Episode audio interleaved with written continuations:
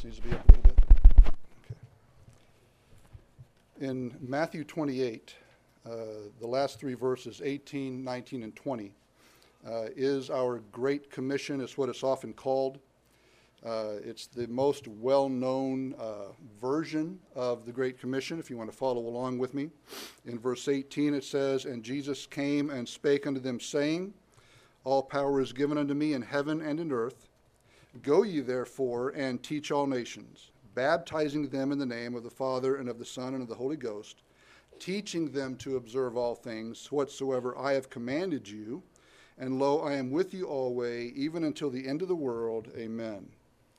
Now, in Matthew's version of the Great Commission, we see the risen Christ commanding his disciples uh, what they are to go forth and do, and then a general plan for doing what he has told them to do.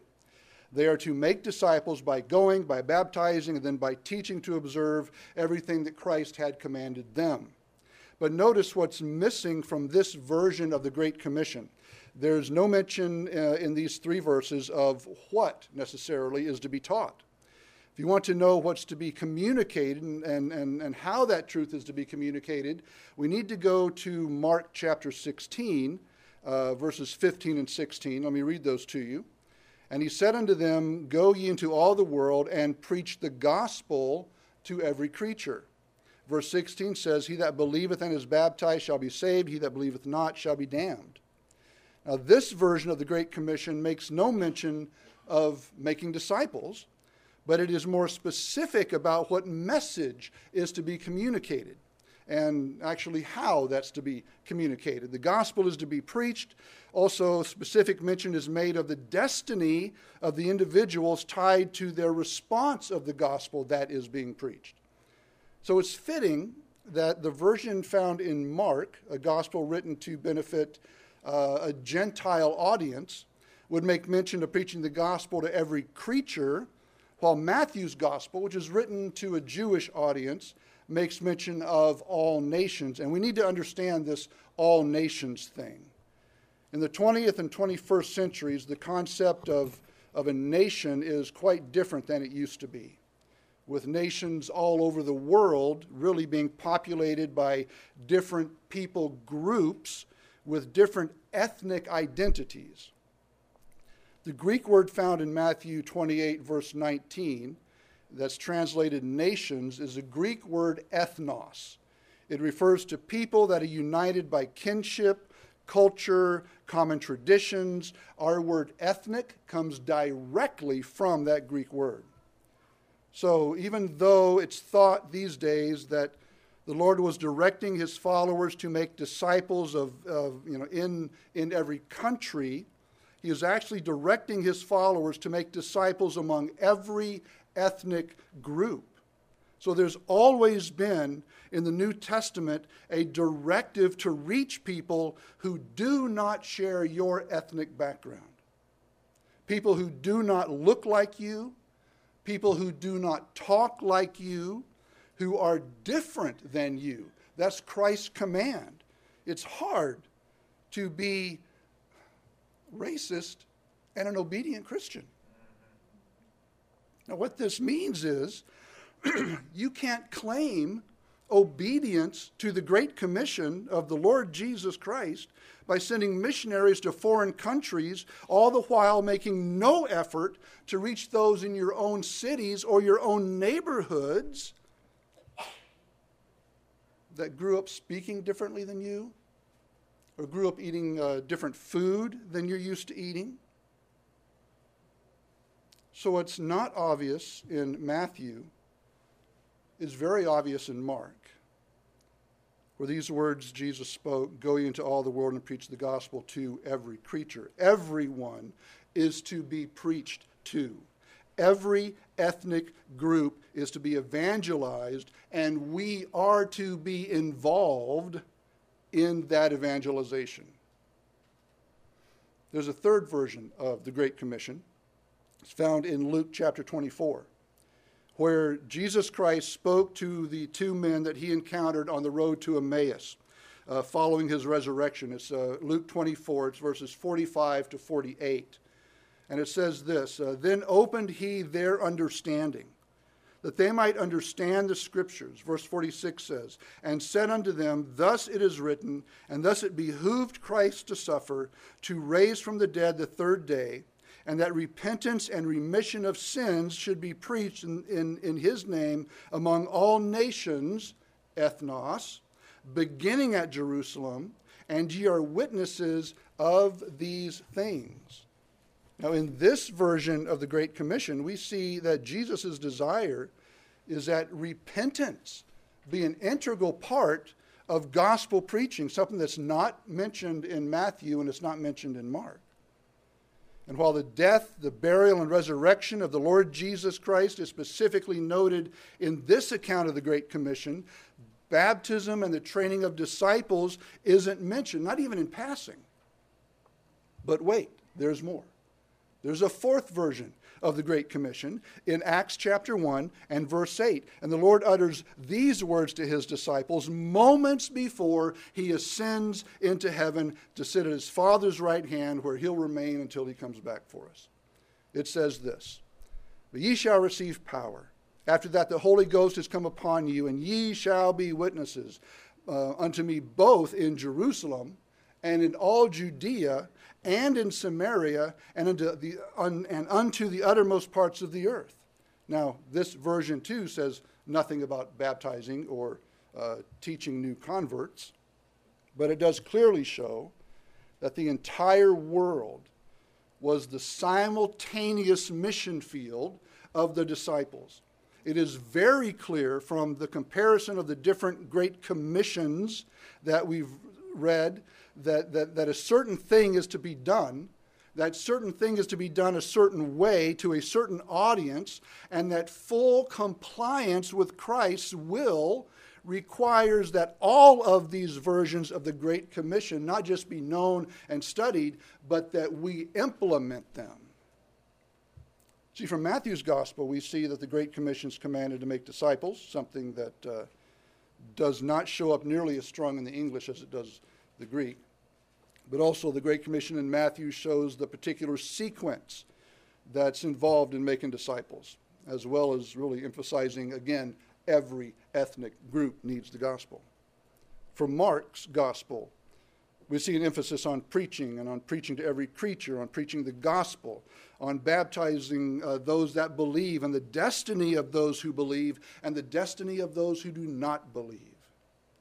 From Luke's gospel, we see that repentance is an integral part of genuine evangelistic preaching or teaching. When you share Christ with your friends and families and neighbors, if you leave out repentance, you've left something huge out of your presentation to them. In the book of Acts, we observe that you've seen the gospel accounts of, of, of, of this at all mankind.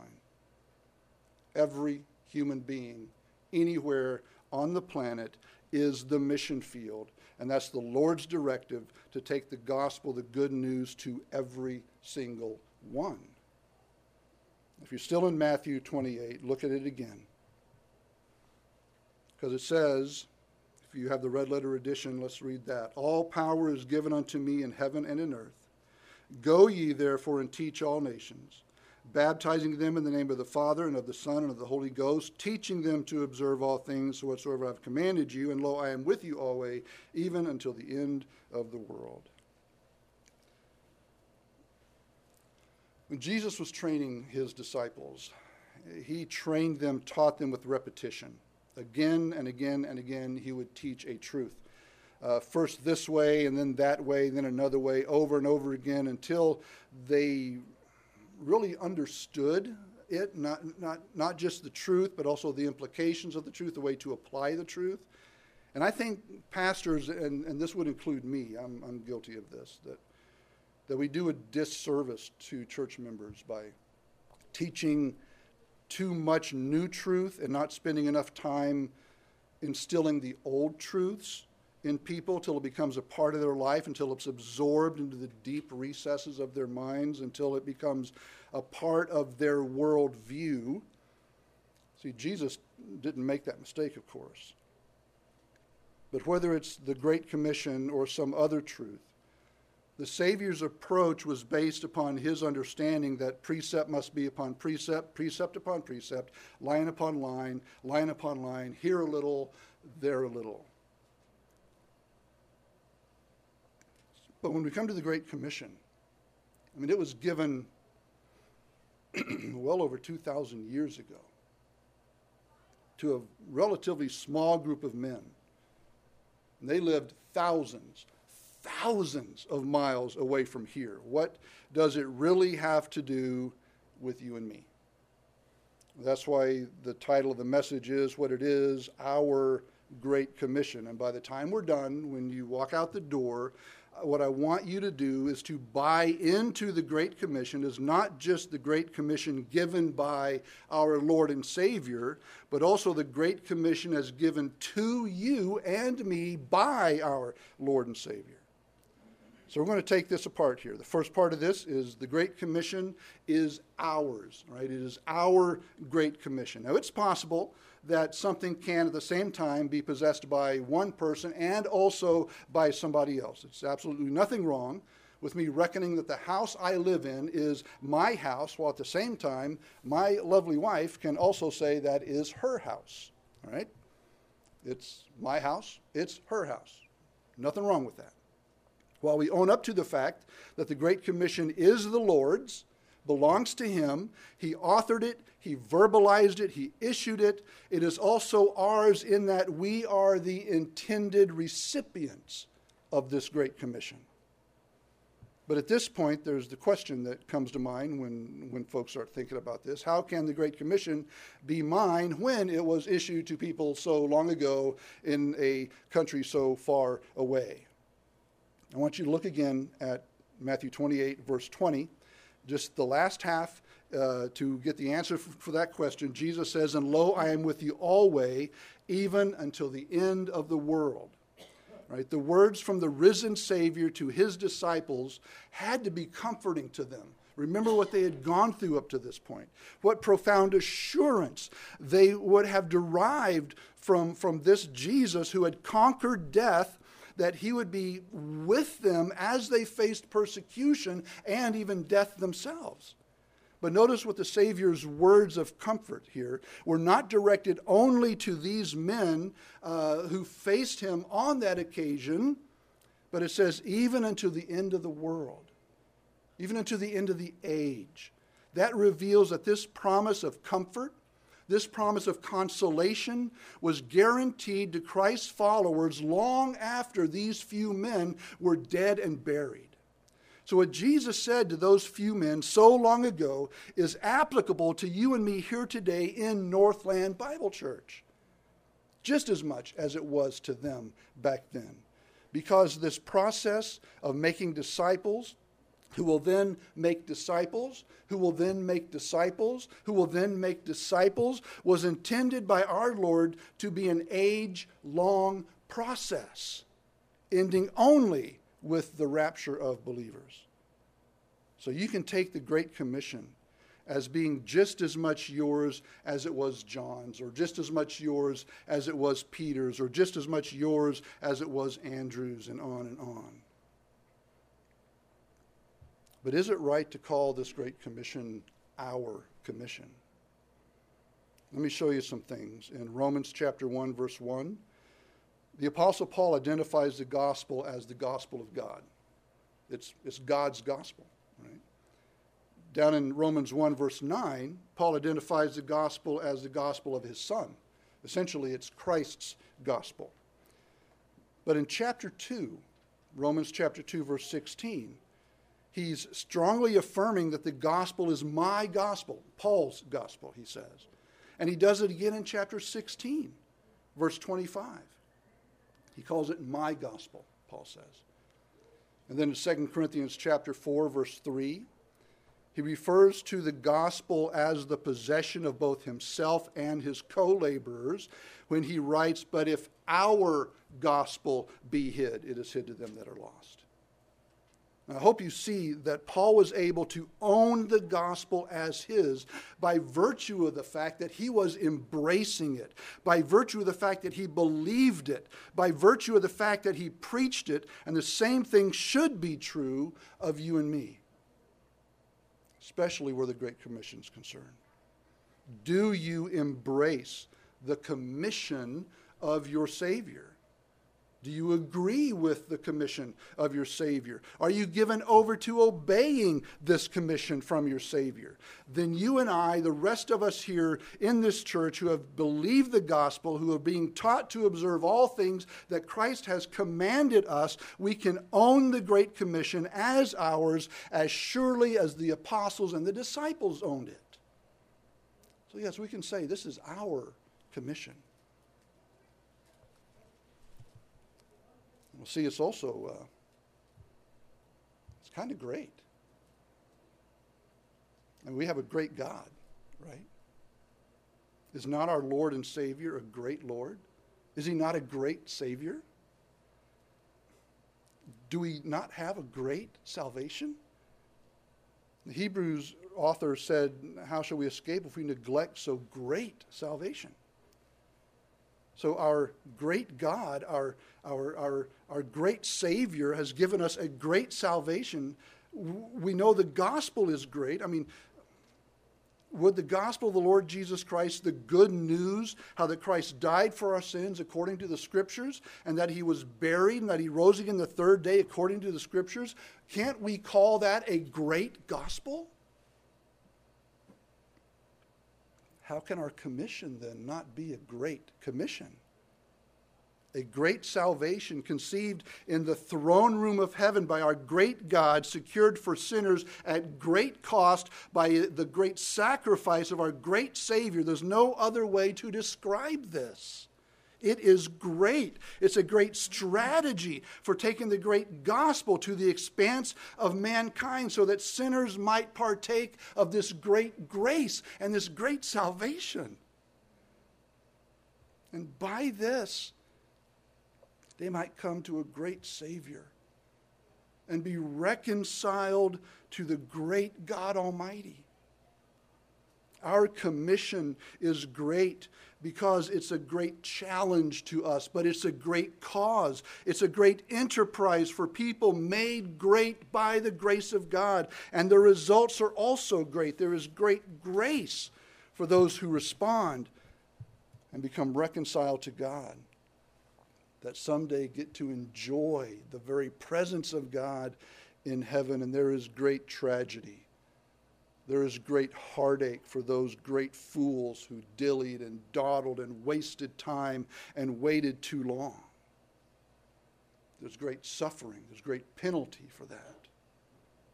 So we see that everything about our great commission is great, right? Nothing about our great commission isn't great. So whoever named it the Great Commission, they did a good job. They picked a good word for this.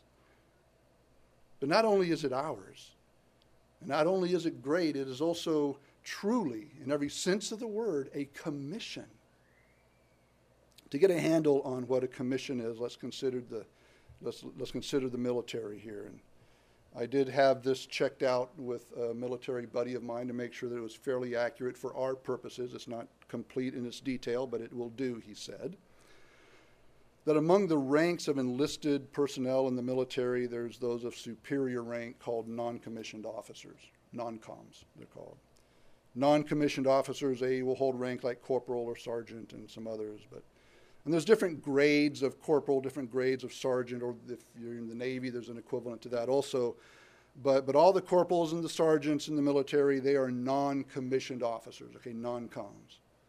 Now, of a higher rank in the United States military are what's called commissioned officers. And to illustrate the distinction between the two, between non coms and commissioned officers, it's required that a non commissioned officer actually be discharged from active duty so that they are, in effect, at that moment, a civilian before they can receive the commission as an officer.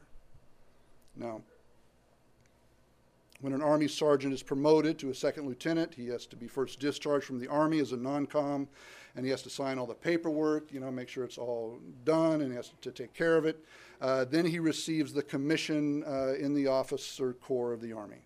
Right? But why are officers so specially or specifically commissioned, while our enlisted personnel are not commissioned?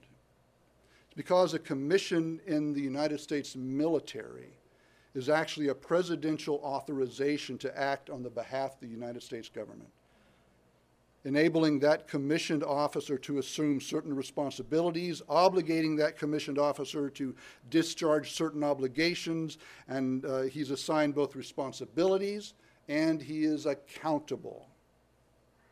Now, remember the four versions of the Great Commission that we've looked at so far. Does our Great Commission authorize us to act. Well, Jesus said that all power or all authority is given unto me, right? So, so he was thus stating that he had the authority to commission.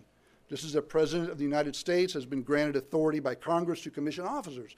Now, now look, you have been commissioned by the highest authority in existence anywhere in the universe, the Lord Jesus Christ, the Son of the living God, to act on his behalf to discharge your assigned duties, to fulfill your assigned responsibilities, and you will be held accountable. But understand that this great commission of ours is not assigned to individuals like commissions in the army or, or, or whatnot are assigned to individual men. Our Great Commission is delegated to churches, to Northland Bible Church, to other churches of like faith and practice, those who, who believe the Word of God and, and, and want to teach and preach the gospel. How do we know this? Well, we look back in Matthew 28, verse 19, where it says, Go ye therefore and teach all nations, baptizing them in the name of the Father and the Son and the Holy Ghost. See, churches are those organizations that have the authority to baptize. So, as far as the Great Commission it goes to invest with the authority to make disciples uh, and then baptizing them. It has to be a commission that invests in churches. Uh, the churches are invested with that authority, not individuals. So the Great Commission is not my Great Commission. Uh, neither is our Great Commission your Great Commission. It is truly, absolutely ours. Okay, we as a group, as a congregation, this is our Great Commission. Just as certainly as those who, who, who are church members can say that Northland Bible Church is their church. Yes, the church is Christ's. Yes, it belongs to Him. Yes, He is the head. But for those of us who are invested here, this is our church. We're invested with the authority by the Lord Jesus Christ, making this our Great Commission.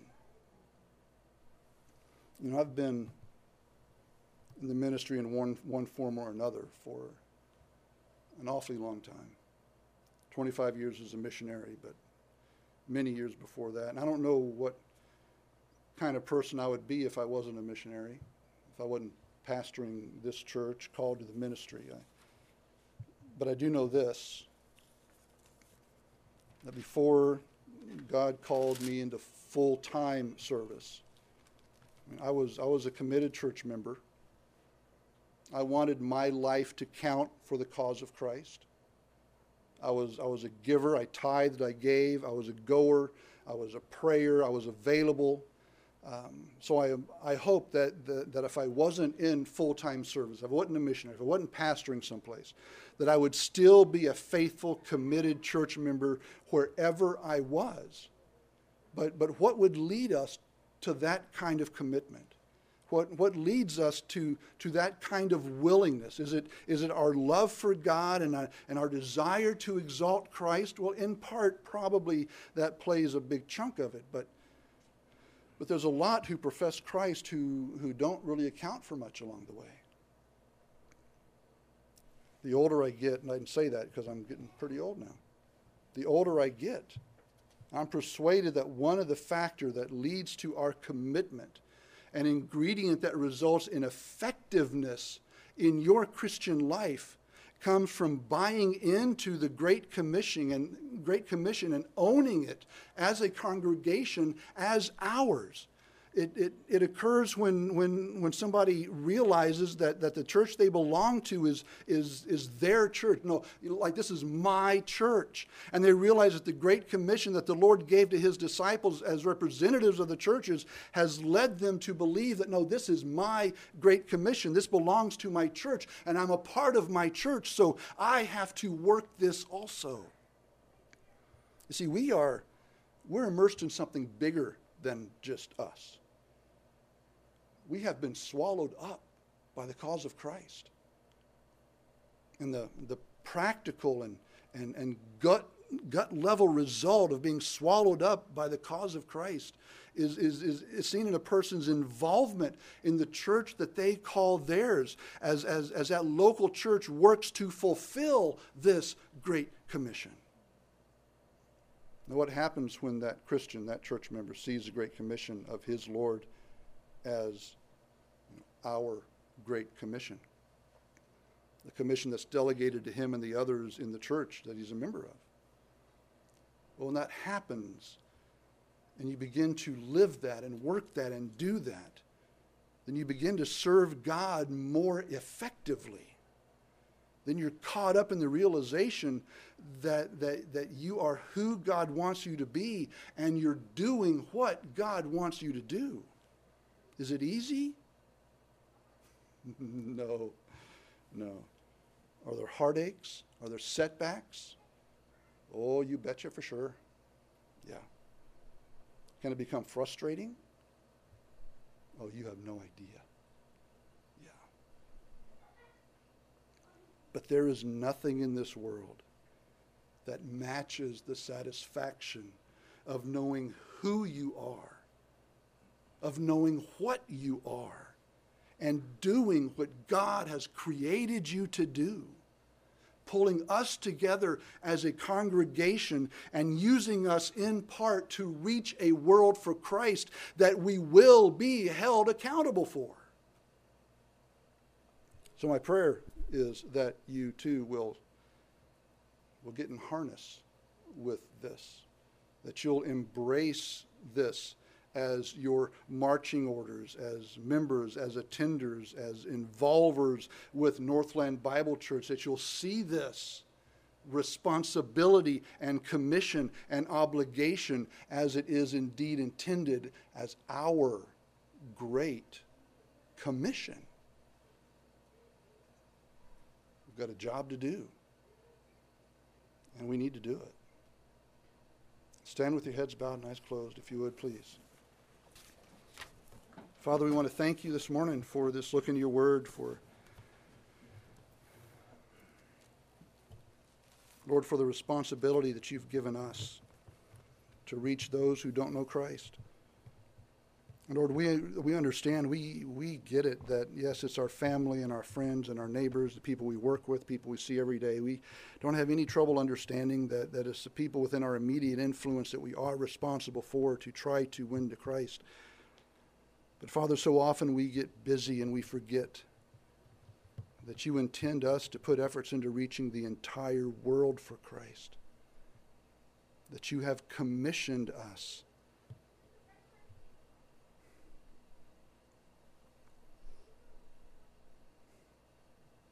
That, Father, you've given us the obligation and responsibility to make sure everyone hears the good news of Jesus Christ.